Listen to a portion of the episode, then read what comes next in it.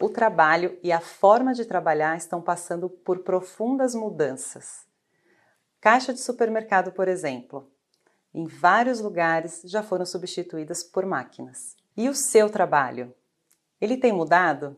Será que em algum lugar alguém está pensando numa máquina para te substituir? Mas calma, ainda não é hora de pendurar as chuteiras. Como vamos nos preparar para esse jogo? Vamos comigo?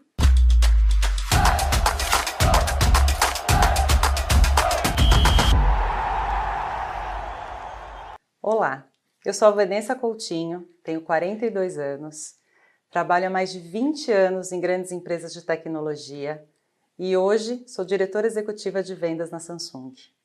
Sou casada pela segunda vez, tenho uma filha de 12 anos que é a minha paixão e adoro desenvolver pessoas. Seguindo a jornada do nosso curso, estamos indo para o módulo 5, de olho no próximo campeonato. O Fórum Econômico Mundial fez um alerta dizendo que 85 milhões de empregos serão remodelados até 2025 e que 50% dos profissionais que continuarão nas suas funções terão que se atualizar para fazer parte do trabalho do futuro. E por isso, a missão desse módulo é a de liderar o time diante das mudanças socioculturais provocadas pelo avanço tecnológico e o futuro das empresas. Esta é a agenda desse módulo: gestão da mudança, Coloque a inovação para jogar. Próximos adversários, o futuro já faz parte do presente. Diversidade dentro e fora de campo. Trabalho há 12 anos na mesma empresa. Em determinado momento desse caminho, foi proposta uma mudança, onde eu deixei de atender um perfil de cliente para atender um novo perfil com novos objetivos. Porém, essa mudança ela aconteceu somente por três meses. Depois desse tempo, eu retornei ao atendimento do meu cliente inicial. E por que isso aconteceu? Hoje, eu entendo que faltou propósito, faltou objetivo e qual era a meta clara dessa mudança. Não houve engajamento nem da minha parte, nem de todo o time que estava colaborando comigo naquele momento. E agora nós vamos iniciar o nosso módulo indo para o mão na massa. Agora é hora de falarmos sobre os perrengues. Pense em uma mudança que você realizou na sua vida que foi mal planejada e gerenciada. Quais foram os impactos gerados para você e para as pessoas ao seu redor? O que você teria feito diferente? Anote todas as suas respostas, que nós vamos retornar a elas a seguir. Mudanças são inerentes às pessoas e às organizações. Por isso, elas precisam ser encaradas como um processo, que vão sempre levar ao atingimento de melhores resultados, porém, sem se esquecer de como as pessoas serão afetadas durante esse processo. Os gatilhos que fazem as mudanças acontecerem podem ser oportunidades, como por exemplo a Coca-Cola, que começou a vender água quando o tema saúde ficou mais em voga. Evolução tecnológica, como por exemplo a tão falada rede 5G, que está sendo implementada no nosso país agora, revisões de processos, como por exemplo a terceirização de uma área de suporte, para facilitar, agilizar todos os processos dessa área. E fusões, aquisições, reestruturação organizacional, que também estão aí para trazer sinergia entre duas unidades de negócios diferentes, por exemplo, entre outros gatilhos.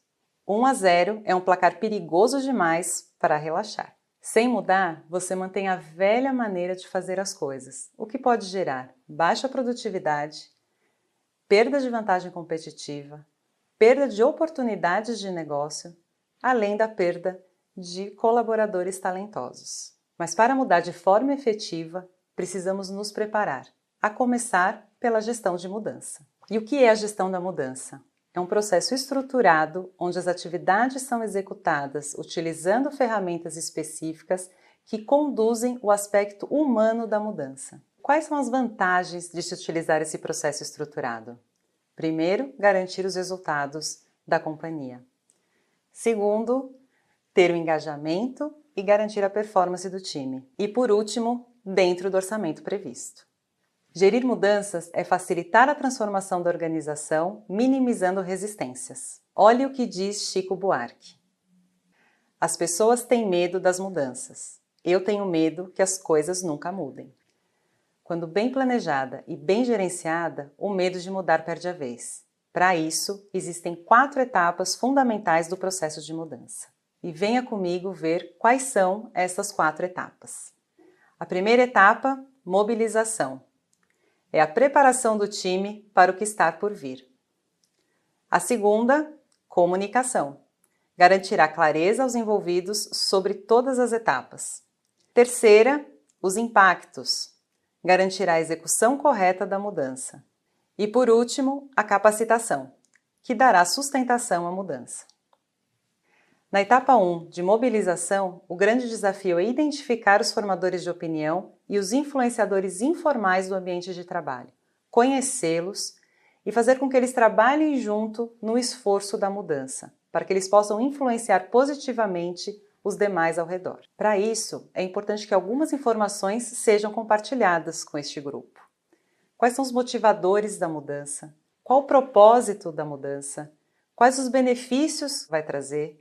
Quais são os problemas que a gente quer resolver? E quais os resultados que queremos alcançar? Na fase 2 de comunicação, o principal objetivo é transmitir informações claras e transparentes que promovam o alinhamento e o engajamento de toda a organização nas diferentes fases e demandas do projeto. E para isso, é importante que você decida quais os canais eu devo usar para fazer a comunicação, quais as pessoas que devem ser comunicadas e quando elas devem ser comunicadas. E vamos para o primeiro pulo do gato dessa aula.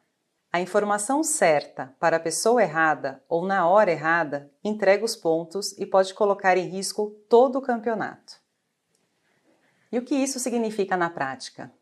Imagine que você, como líder, foi comunicado pelo seu gestor que vai assumir um novo time dentro da empresa que você trabalha. De repente, naquele momento de descontração do cafezinho, você encontra um amigo seu, uma pessoa que é seu par, e você resolve contar essa novidade para ele positivamente, dizendo que isso vai ser o melhor para a companhia. Mas você se esqueceu que ele é amigo de um dos seus liderados atuais e ele vai sem querer comentar com essa pessoa. Pense no burburinho, em como isso pode ser recebido pelo seu time atual. Quais são os impactos que isso pode ter na organização? Indo para a terceira etapa, é preciso identificar quais os impactos da mudança para os diferentes níveis da organização, levando em consideração quatro dimensões: gestão de processos, pessoas e cultura, estrutura organizacional e tecnologias. Como impactos positivos, podemos destacar a melhora na performance e na competitividade, o aumento da produtividade, agilidade na tomada de decisões, fortalecimento do engajamento e o desenvolvimento profissional. Mas os impactos também podem ser negativos, o que podem levar a prejuízos, como perda de clientes, perda de talento, custos elevados e retrabalho. A quarta e última etapa é a de capacitação, que minimiza a resistência dos times, propiciando uma maior clareza do caminho que deve ser seguido, diminuindo a insegurança e esclarecendo todas as dúvidas. Quando de forma estruturada, os treinamentos facilitam o desenvolvimento dos colaboradores, elevam a qualidade dos resultados e auxiliam no alcance dos objetivos de negócio. E vamos para o nosso segundo pulo do gato dessa aula. O resultado das mudanças depende do time que está em campo, pois são as pessoas que estão no centro das mudanças. E elas têm o poder de fazer de uma mudança um sucesso ou um fracasso. Muda a chuteira, muda a forma de revisar um lance de jogo, muda a comissão técnica, mas o desempenho do time dependerá sempre dos jogadores que estão em campo. A grande chave do change management está no processo estruturado de preparação organizacional, com foco nas pessoas ligadas direta ou indiretamente no projeto e seus resultados. Gerir mudanças é liderar o humano para atingir os resultados esperados. E vamos para o nosso mão na massa. Retome a situação de mudança que você pensou no mão na massa anterior. Considerando as quatro etapas do processo de mudança, em qual delas você falhou? O que faltou fazer? Quais impactos poderiam ter sido diferentes? E aí, você conseguiu fazer mão na massa? Conseguiu identificar em quais etapas você foi bem sucedido? Quais etapas você falhou? O que poderia ter sido feito diferente? É muito importante que as quatro etapas do processo sejam executadas e bem planejadas, para que o seu objetivo final seja sempre alcançado. E para te ajudar, eu separei cinco hacks para te ajudar a gerir a mudança e nunca mais passar por esses perrengues que você passou. O primeiro é estabeleça claramente qual o propósito esperado com a mudança. Projete lá na frente os resultados que você está desenhando hoje. Tenha uma rede de apoio forte ao seu lado e escreva e documente absolutamente tudo. A maior parte das mudanças acontece para melhorar um processo, um produto ou os resultados. Por isso é fundamental identificar o foco da mudança e estabelecer claramente quais são as metas. O segundo hack é para que você estimule as atitudes positivas de todos os envolvidos. É importante que haja adesão de todos os níveis da organização, principalmente da liderança. Com isso, é importante que você alinhe as necessidades, reduza as resistências e promova o engajamento de todos os envolvidos. O terceiro hack é o compartilhe conhecimento. É muito importante que as pessoas envolvidas tenham um mínimo de informação e conhecimento necessário para que a mudança faça sentido e elas possam buscar os resultados esperados. É importante lembrar que, em alguns casos, haverá necessidade de desenvolver conhecimentos específicos. O quarto hack é garanta continuidade. O processo de mudança ele deve ser contínuo. É importante que você sempre monitore os resultados e mude as estratégias ao longo do processo para garantir que o resultado final será alcançado. O último é reconheça o esforço. Reconhecer as conquistas é uma parte essencial do processo. Todo humano quer se sentir reconhecido, não necessariamente com incentivos financeiros, mas você pode promover um almoço com a alta liderança, você pode promover um dia de day off com a família. Pense, seja criativo, mas reconheça cada etapa do processo. Nessa aula, nós vimos como é importante planejar e executar muito bem as quatro etapas do processo para atingir os resultados esperados. Agora, espero você na próxima aula para a gente falar um pouquinho de inovação.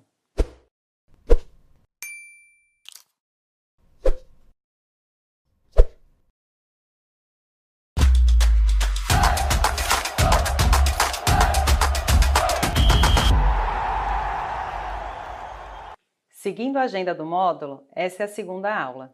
Coloque a inovação para jogar. Vamos relembrar que 1 a 0 é um placar perigoso demais para relaxar. Monte a estratégia para ganhar o campeonato. Mas inove, porque os seus adversários já marcaram seu jogo e é preciso mudar. Dá uma olhada nessa frase do Bill Gates comigo. Trabalhamos com o propósito de tornar nossos produtos obsoletos antes que os nossos concorrentes o façam. Muitos não sabem, outros têm preguiça e muitos não dão importância. Mas e para você? Qual o sentido de usar as ferramentas de gestão no dia a dia?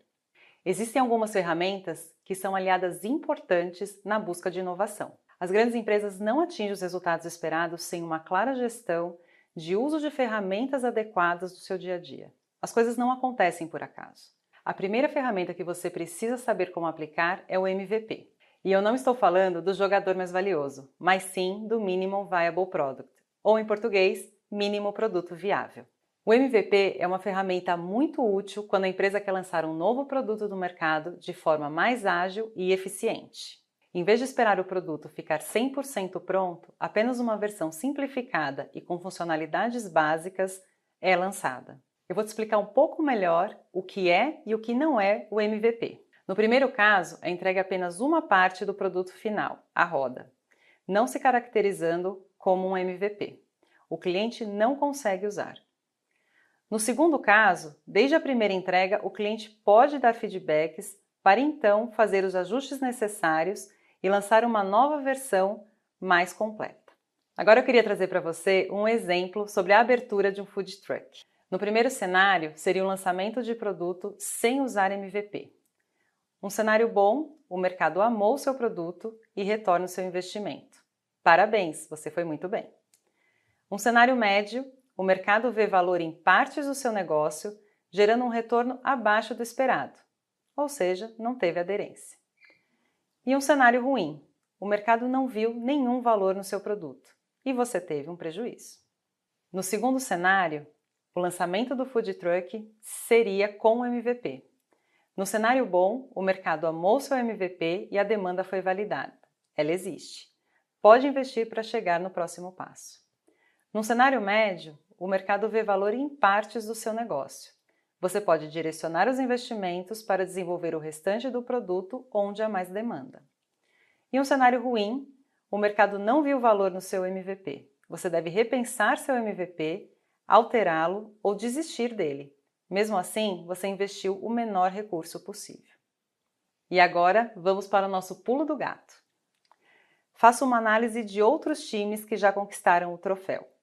Aprender com os acertos e os erros dos outros é sempre mais barato e economiza muito tempo de desenvolvimento. Em outras palavras, isso é o benchmarking. O benchmarking é uma ferramenta que possibilita olhar para o mercado, analisar os concorrentes, as suas ideias, entender o que deu certo e o que deu errado e adaptá-lo ao seu negócio. É importante lembrar que o benchmarking não é plágio. A intenção é que você tenha uma visão holística do negócio e entenda quais as inovações estão funcionando no mercado. Aqui vão algumas perguntas que você precisa fazer na hora de realizar um benchmarking.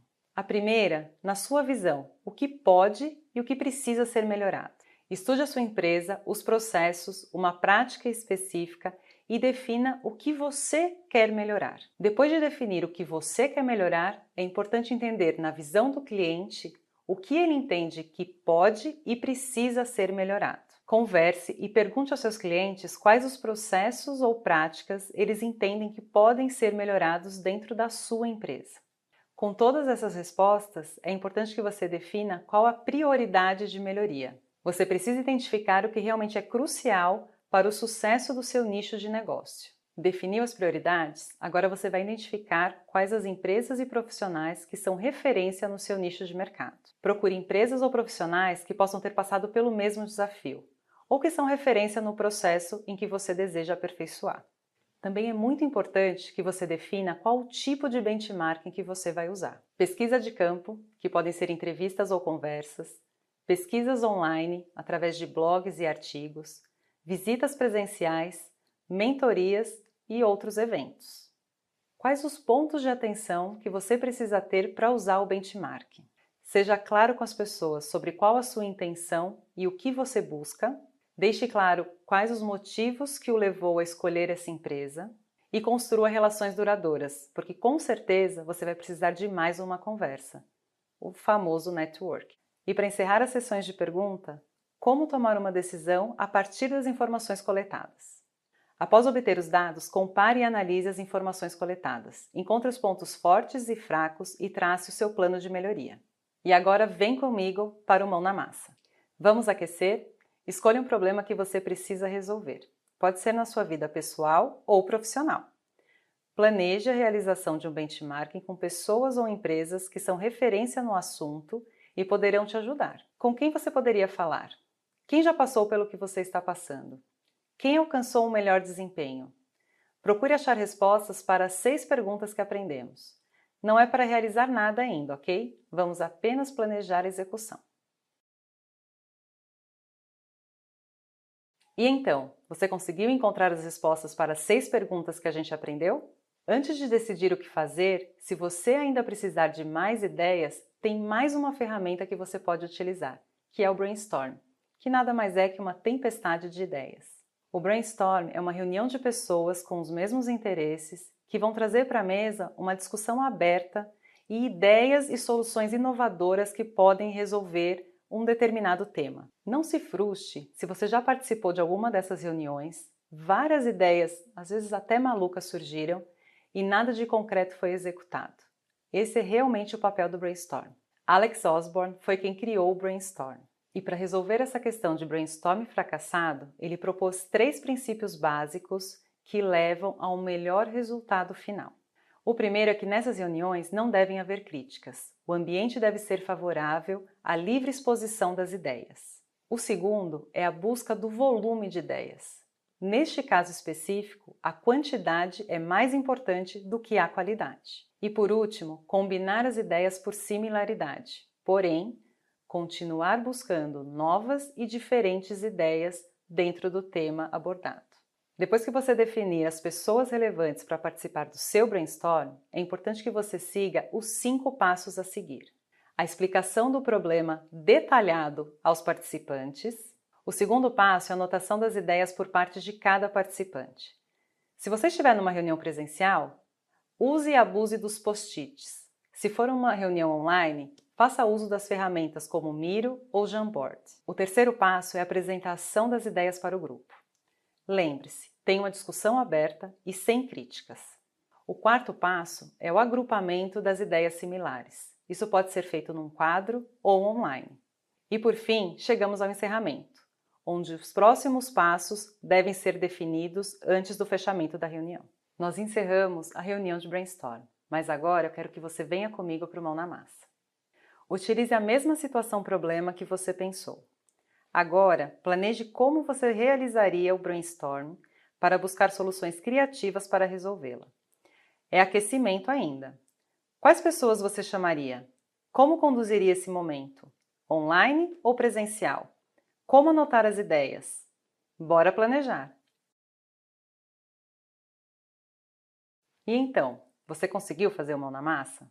Conseguiu estruturar o seu planejamento? Definir quem você chama? Como você prefere operar, online ou presencial? Espero que sim, porque agora eu tenho uma outra ferramenta para mostrar para você, que é o Design Thinking. O Design Thinking também é uma ferramenta de inovação, assim como o Brainstorm. É uma das formas mais famosas de desenvolver produtos, idealizar projetos ou solucionar problemas baseado no processo que os designers utilizam. Por isso, ela pode ser traduzida como pensar como um designer. Busca criar algo na perspectiva de quem vai consumir e que seja capaz de atender a expectativa do público-alvo da empresa. É uma ferramenta que exige no seu uso colaboração e multidisciplinaridade. A aplicação dessas ferramentas de forma isolada na empresa não trarão tantos resultados.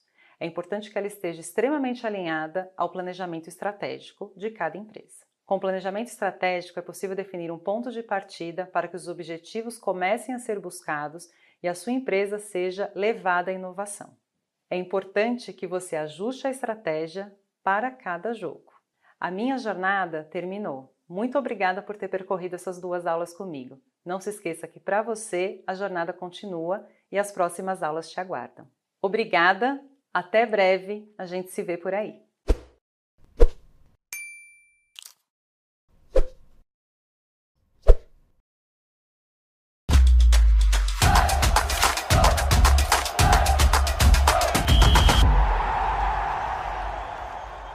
Olá, sou Alexandra Loras e trabalhei há mais de 20 anos na área de transformação pessoal e empresarial. Ajudo líderes a quebrar o teto de vidro, a subir na alta liderança de multinacionais.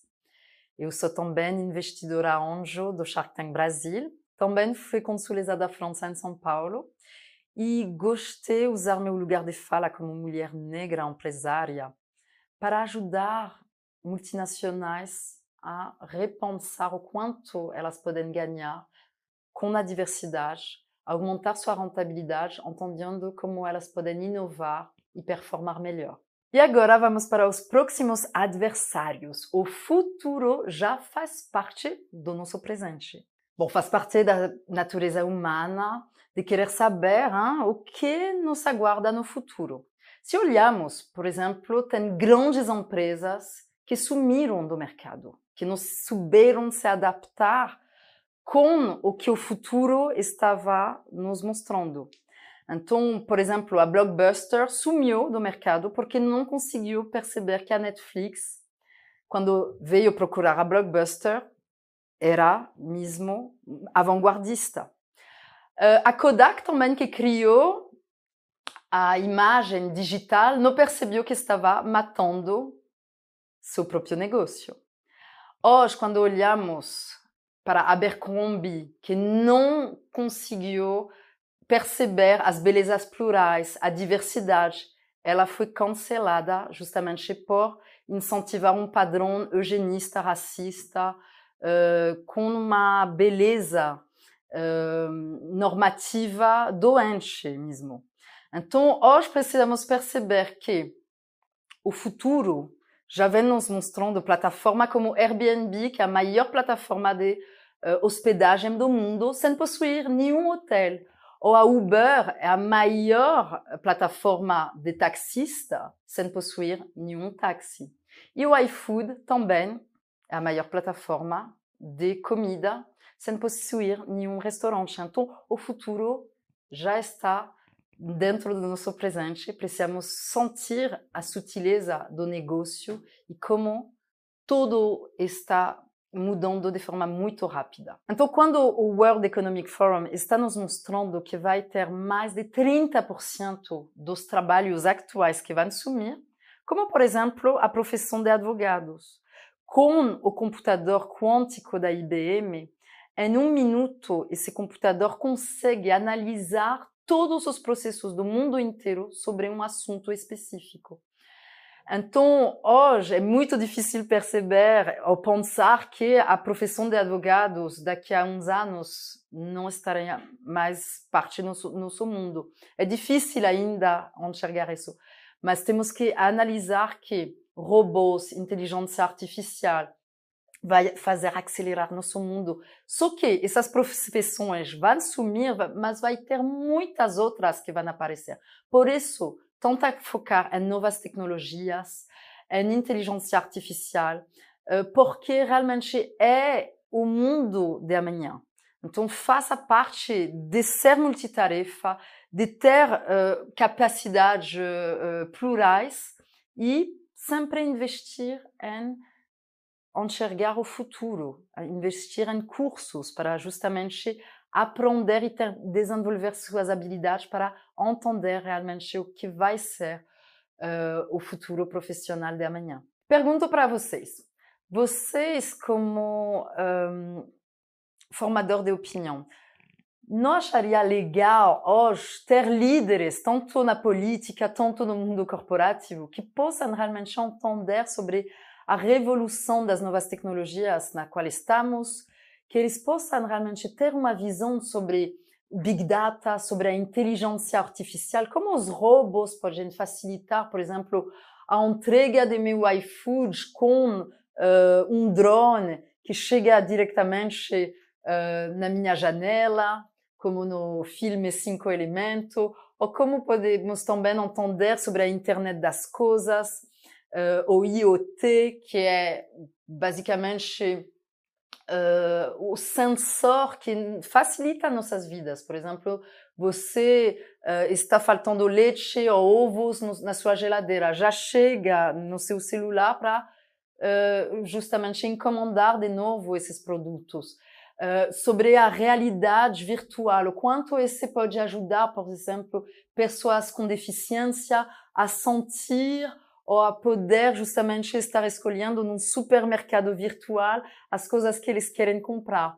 Como o metaverso vai também acelerar nosso mundo nesses próximos anos para justamente estar num ambiente onde você pode decorar seu apartamento, seu lugar de trabalho, de forma totalmente com a realidade aumentada sem precisar consumir e destruir o planeta, porque você pode só através de coisas visuais ter a decoração do seu sonho. Um, e entender melhor sobre business intelligence. Então, precisamos ter líderes que possam realmente entender sobre todas essas tecnologias para justamente pensar fora da caixa. Importante avaliar oito habilidades sobre o trabalho do futuro como resiliência, a sua tolerância a estresse e flexibilidade, sobre inteligência emocional, sobre a resolução de problemas, como você vai conseguir inovar fora da caixa para a resolução de problemas. Qual é seu nível também de criatividade, de design thinking, de persuasão e de negociação? Seu pensamento analítico e inovador, sua própria liderança, como estamos aprendendo hoje, e sua flexibilidade cognitiva. Muito importante você mapear essas habilidades, que são as oito principais habilidades mapeadas pelo World Economic Forum, o Fórum Econômico de Davos, que pensa justamente o futuro do trabalho. Então, tenta avaliar sua capacidade e habilidade sobre esses oito assuntos. Olhando para o que a pandemia nos trouxe de bom, é justamente perceber o quanto hoje nossas jornadas profissionais precisam ser mais flexíveis. Que já as pessoas não aceitam mais perder tempo e horas de deslocamento de casa até o escritório para justamente realizar tarefas que poderiam desempenhar dentro da própria casa, com roupa confortável e justamente ser igualmente acessível para os colegas e equipes pela tela do computador. Então, hoje, ou as empresas precisam criar espaços que estimulam a criatividade, ou também ter essa flexibilidade de deixar o próprio funcionário ou freelancer poder trabalhar de casa e ter justamente espaço de criatividade, de conforto que possa justamente baixar o nível de estresse que você vai pegar no trânsito, nesse deslocamento. A pesquisa da McKinsey também identificou que 85% das vagas de emprego nos Estados Unidos precisam e exigem de um candidato saber resolver problemas complexos que requerem mais de uma área de conhecimento. Então, esse relatório do futuro das competências no trabalho em 2020 uh, do Instituto uh, for the Future reforça justamente essa tendência. Vou usar uma metáfora para falar de autogestão. Quando você está respirando como ser vivo, você não precisa relembrar que precisa respirar. Tem toda uma organização automatizada dentro do seu corpo que sabe que você precisa ingerir oxigênio para continuar a fazer todos os seus órgãos vitais funcionar. Então, hoje, quando pensamos no futuro do trabalho, precisamos também pensar nesse tipo de autogestão. A velocidade das mudanças uh, precisa ser menos hierarquizada e precisamos também pensar num futuro dos negócios e da liderança de forma mais horizontal. Entender que os colaboradores podem mesmo transitar e trazer as ideias, pontos de vistas dentro de um ambiente que possa mesmo acolher todas essas ideias e deixar também essa criatividade acontecer, sem ter justamente esse essa perda de tempo que é validar, autorizar uh, certos projetos fora da caixa acontecer. No Google, uh, por exemplo, eles têm uma dinâmica que fazem cada funcionário ter um tempo reservado para pensar um projeto pessoal. Google Earth foi criado por um funcionário uh, justamente durante um tempo reservado onde ele tinha essa ideia de pegar todas as imagens da NASA para mapear o mundo. Hoje, o Google Earth foi uma iniciativa criativa, inovadora de um funcionário que teve uma visão que talvez a liderança do Google não tinha. Então, tenta pensar como na sua organização você pode deixar um tempo para seus colaboradores, funcionários também criar ideias e projetos um pouco fora da linha produtiva da sua empresa para que possam trazer inovação, mudança, que possam também trazer milhões em termos de lucro e rentabilidade para vocês. Agora, muito importante entender que você não pode esperar que esses profissionais qualificados uh, impecáveis possam aparecer de repente na sua organização. Você precisa investir em treinamentos e formação para ele se tornar justamente esses profissionais qualificados que você precisa. E isso vai ser seu diferencial. Como consultora e profissional que ajuda as pessoas a subir na alta liderança, eu tive a experiência de trabalhar na maior e na melhor universidade corporativa do mundo, que é a Unibrad do Bradesco.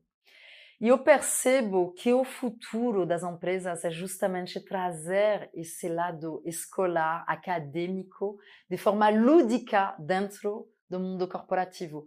Investir no plano de carreira dos seus funcionários vai estimular eles a se enxergar capaz de crescer e de aprender e de se tornar a melhor versão deles mesmos através do que a empresa está investindo neles. Isso hoje vai fazer um grande diferencial para reter esses talentos. E lembra-se que 1 a 0 é um placar perigoso para relaxar. Então agora vamos ver o que precisa ser feito. Então, se quiser vencer campeonato, o líder precisa preparar o time para atrair os craques. Então agora vamos falar de Open Talent Economy. Muito interessante também analisar a debandada dos Estados Unidos, onde milhões de pessoas pediram demissão durante a pandemia. Uh, também não só pelo burnout, hein, uh, a exaustão uh, da, de, do, do, trabalho, mas também porque hoje o cenário nos demonstra que os nativos digitais querem trabalhar num ambiente com propósito, onde eles possam realmente escolher um empregador não só pela empregabilidade, mas pela cultura empresarial e também pelos benefícios e os valores dessa mesma empresa. Então, precisa justamente avaliar o quanto os valores de hoje uh, de uma empresa precisam se adaptar com os valores pessoais dessa nova geração para reter esses talentos. Então, vamos para o pulo do gato. Cuidado com a grande debandada chegando. Líder, modernize o centro de treinamento para reter os craques. Isso significa ficar atento sempre às tendências e implementá-las na empresa antes que os melhores possam ir embora. Então, tenta pensar no seu networking, como estimular ele, como organizar uma happy hour cada mês, uma vez por mês, para justamente usar e estimular sua rede de apoio, esse networking de novas pessoas que você gostaria de conhecer ou que você acabou de conhecer, porque você precisa investir tempo para desenvolver seu networking. O que é o nomadismo digital? É um estilo de vida. Muita gente um, tenta se equivocar achando que é similar a um ano sabático. Não é. Hoje realmente é um novo estilo de vida para ter justamente uma oportunidade de ir ao encontro de novas culturas, de outro lugar onde você vai trabalhar. Olhando para as previsões de 2035 do Instituto Pieter, teremos 6 bilhões de trabalhadores, dos quais 50% vão ser freelancer e um terço serão nômades digitais. Então, um bilhão de nômades digitais para 2035. Importante entender dessa tendência, de que realmente precisamos hoje, no mundo corporativo, oferecer a possibilidade de trabalhar de forma remota, até mesmo num outro país, com outro fuso horário. Então, tenta pensar realmente para reter esses craques, esses talentos, abrir sua mentalidade para essa nova era. E agora, mão na massa, vamos revisar o seu canvas de plano de carreira. Você preencheu ele no início desse curso. Agora, depois de adquirir novos conhecimentos e de ouvir todos esses grandes líderes do mercado e olhando para o futuro do trabalho, o campeonato de vocês e dos seus sonhos já mudou? A forma como você se enxerga profissionalmente daqui a cinco anos sofreu alguma alteração? Espero que sim. E claro, as mudanças não param por aí. Na próxima aula vamos falar de diversidade e inclusão e como jogar dentro e fora do campo.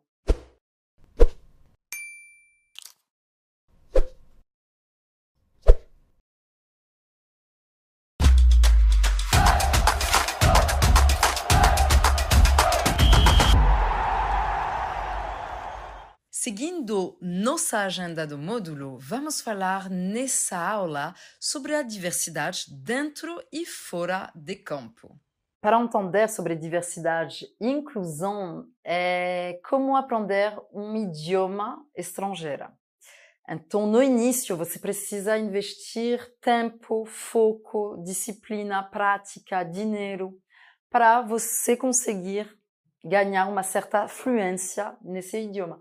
Mas no início, você tem muita dificuldade de entender sobre a temática.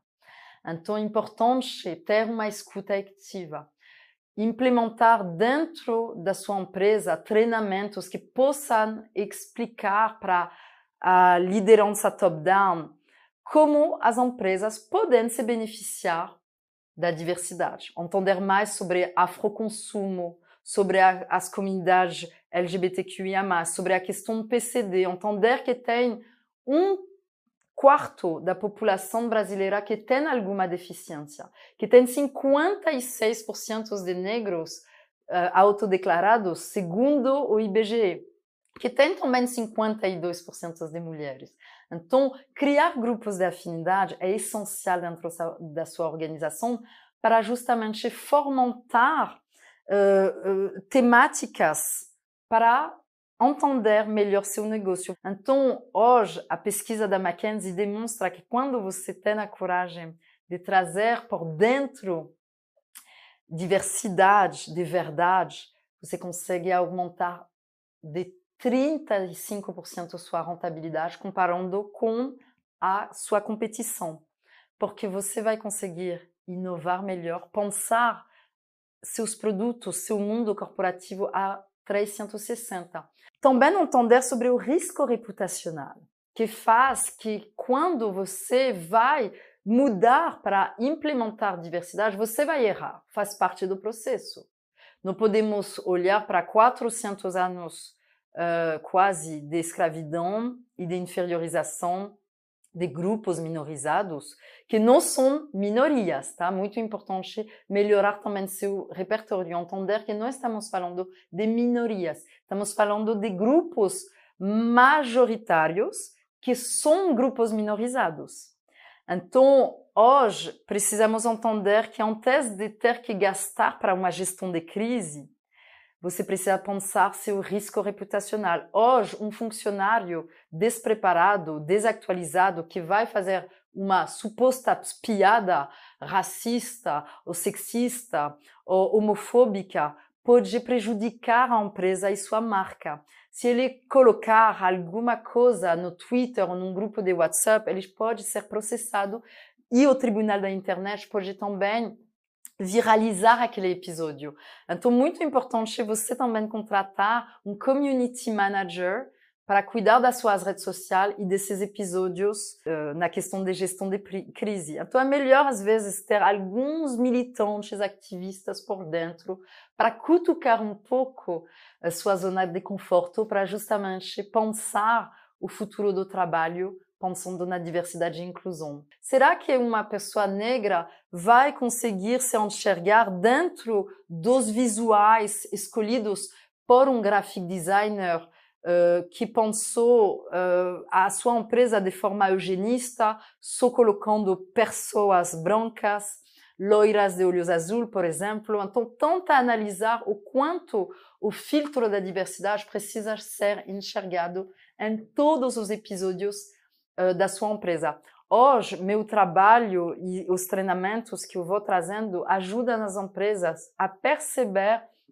como, por exemplo, você vai ter uma linha de conduta com seu logo precisa ser de tal cor, ele precisa estar à direita ou à esquerda de cada documento. Então, pensa numa linha de conduta onde você vai sempre analisar se tem 52% de mulheres nos visuais publicitários e comunicação interna e externa da sua empresa. Se tem 56% de negros, se tem 10% de pessoas LGBTQIA+, e 25% de pessoas com deficiência. Será que quando você anuncia uma vaga, você se acha muito democrático na forma de não especificar que você quer contratar pessoas desses grupos minorizados? Ou você entendeu já que para atrair esses talentos, você precisa especificar de forma muito clara no visual de uma vaga. Não adianta você contratar essa diversidade e não convidar eles só para o baile, mas não convidar eles para dançar. Então, é você reservar na sua reunião sempre um tempinho para ouvir as vozes desses grupos minorizados. Porque muitas vezes esses grupos minorizados aprenderam a ser silenciados. Então você precisa, como líder, convidar essas pessoas a discordar de você. E o fato de você querer justamente trazer vozes transgressoras, pensamentos diver, divergentes, possa mesmo ajudar você a pensar fora da caixa. Mas você precisa fazer esse convite para essas vozes ter a coragem de se posicionar. Um fato interessante sobre diversidade é que há mais de 20 anos as mulheres saem mais diplomadas das universidades que os homens no Brasil. Só que elas permanecem sendo só 6% dos boards executivos, sendo que 4% delas são herdeiras. Então nem conseguiram chegar lá no topo pela meritocracia, mas pela linhagem sanguínea. Por isso que dentro do ambiente corporativo precisa existir pessoas diferentes, vivências diferentes, ideias complementares. Tem uma pessoa que eu admiro muito, que é a Malala, que ganhou, que é a mulher mais jovem do mundo a ter ganhado o Prêmio Nobel da Paz, e ela fala: a diversidade ela promove a tolerância.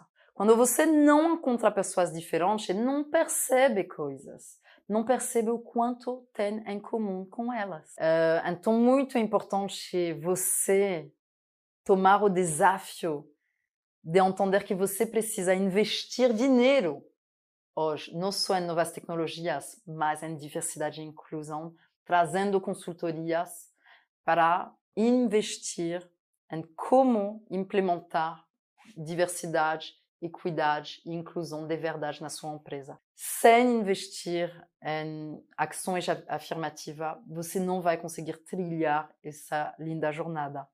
Ela precisa de uma expertise e se você chegou a esse momento onde não tem essa diversidade representada na sua empresa e você nem percebeu que era um problema maior, para ser enxergado, você não vai conseguir trilhar soluções e inovação nesse uh, ângulo editorial. Então, muito importante hoje você investir tempo, foco, disciplina, dinheiro e práticas inovadoras para implementar a diversidade, equidade, inclusão de grupos de afinidade, de todo o que falamos uh, anteriormente, de ações como eu falei, não adianta você fazer um evento para o Dia da Consciência Negra.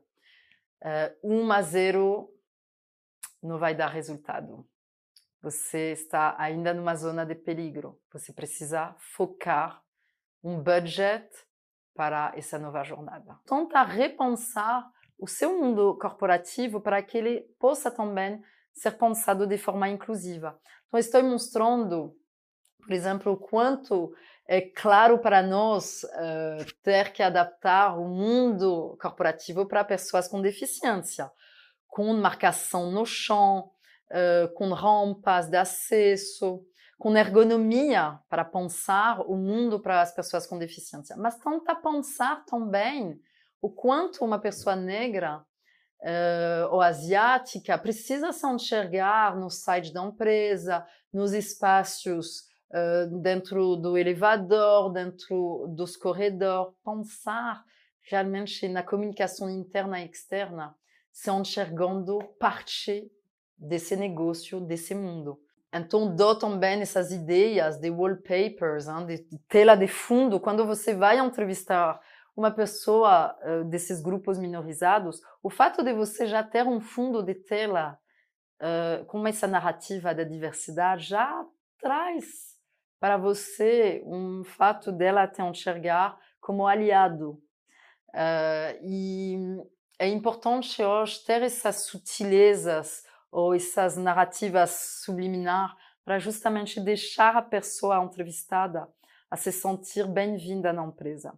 Uh, também, dentro de seus treinamentos de RH, você precisa entender que você não pode contratar ou fazer uma entrevista para uma pessoa branca da mesma forma que para uma pessoa negra. Por exemplo, é muito comum perguntar para um, uma pessoa, ainda nos RHs, e seu pai fazia o quê? E sua mãe fazia o quê? Para saber mais ou menos o nível social da pessoa. Só que, para uma pessoa negra, muitas vezes o pai era ausente e a mãe era faxineira. Então, tenta pensar que essa pessoa talvez seja a primeira a ter estudado numa universidade, que talvez o fato de perguntar para ela uh, sobre resiliência, sobre como foi essa jornada de ser a primeira da família a estudar, uh, possa revelar coisas muito mais positivas que cutucar a pessoa numa dor histórica que talvez não deixar o candidato se sentir à vontade e confortável. Então precisamos perceber o quanto nossos vieses inconscientes às vezes podem prejudicar a contratação dessa diversidade plural. Então hoje eu convido vocês na estratégia uh, disciplinar de uh, pensar a diversidade e inclusão, colocar de forma muito clara pessoas com deficiência, como vocês podem ver, pessoas negras, mulheres, dentro do visual dessas vagas, para justamente incentivar grupos minorizados a se candidatar por essas vagas, porque por justamente eles se enxergar dentro dessa vaga, eles já sabem que vocês estão priorizando ou aceitando a candidatura deles. E agora vamos colocar nossa mão na massa. É hora de o cutucar e provocar vocês para justamente pensar como um líder. Listamos 10 ações de diversidade, equidade e inclusão em nossos materiais complementares. Analise agora quais deles podem ser implementadas agora e vão trazer resultados positivos para a sua empresa e para a sociedade. E quais delas você realizaria primeiro? Por quê? E como você faria para colocar essa ação em prática de verdade? Então, papel e caneta na mão agora. É hora de pensar como um líder do futuro, aquele que vai trazer a mudança que queremos ver no mundo. Agora o jogo pode começar. Depois do nosso aquecimento, o último desafio com QR é execute o plano de benchmarking e brainstorming que você elaborou e mantenha atualizado seu canvas do plano de carreira. Neste módulo, você aprendeu sobre como realizar a gestão da mudança, ferramentas aliadas para colocar a inovação para jogar e o futuro do trabalho, e também sobre a diversidade dentro e fora de campo. Bom, e na Conquer sempre gostamos de trazer eh, uma curadoria de conteúdo para os que querem mais. Então, gostaria de indicar meu jogo que se chama Vamos Falar de Racismo, que é um livro caixinha com várias perguntas para elevar o debate de forma lúdica sobre a questão racial. Também convido vocês a ler o livro de Sejamos Todas Feministas da Shimananda, também para aprofundar sua metodologia sobre gestão de mudanças organizacionais, para entender melhor sobre o futuro do trabalho, recomendo o livro do Jorge Bassalo. Quero deixar uma última reflexão para vocês. Somos todos responsáveis para repensar nossa sociedade. Não podemos esperar da pessoa com deficiência resolver as questões da acessibilidade. Podemos esperar das pessoas trans resolver a inclusão dessas pessoas dentro da sociedade sem ter aliados, homens brancos heterocis, ajudando as pessoas trans a ser contratadas no mundo corporativo. Então precisamos entender que a diversidade e a inclusão precisa de aliados que possam realmente entender que não é porque essa questão não faz parte das suas questões pessoais.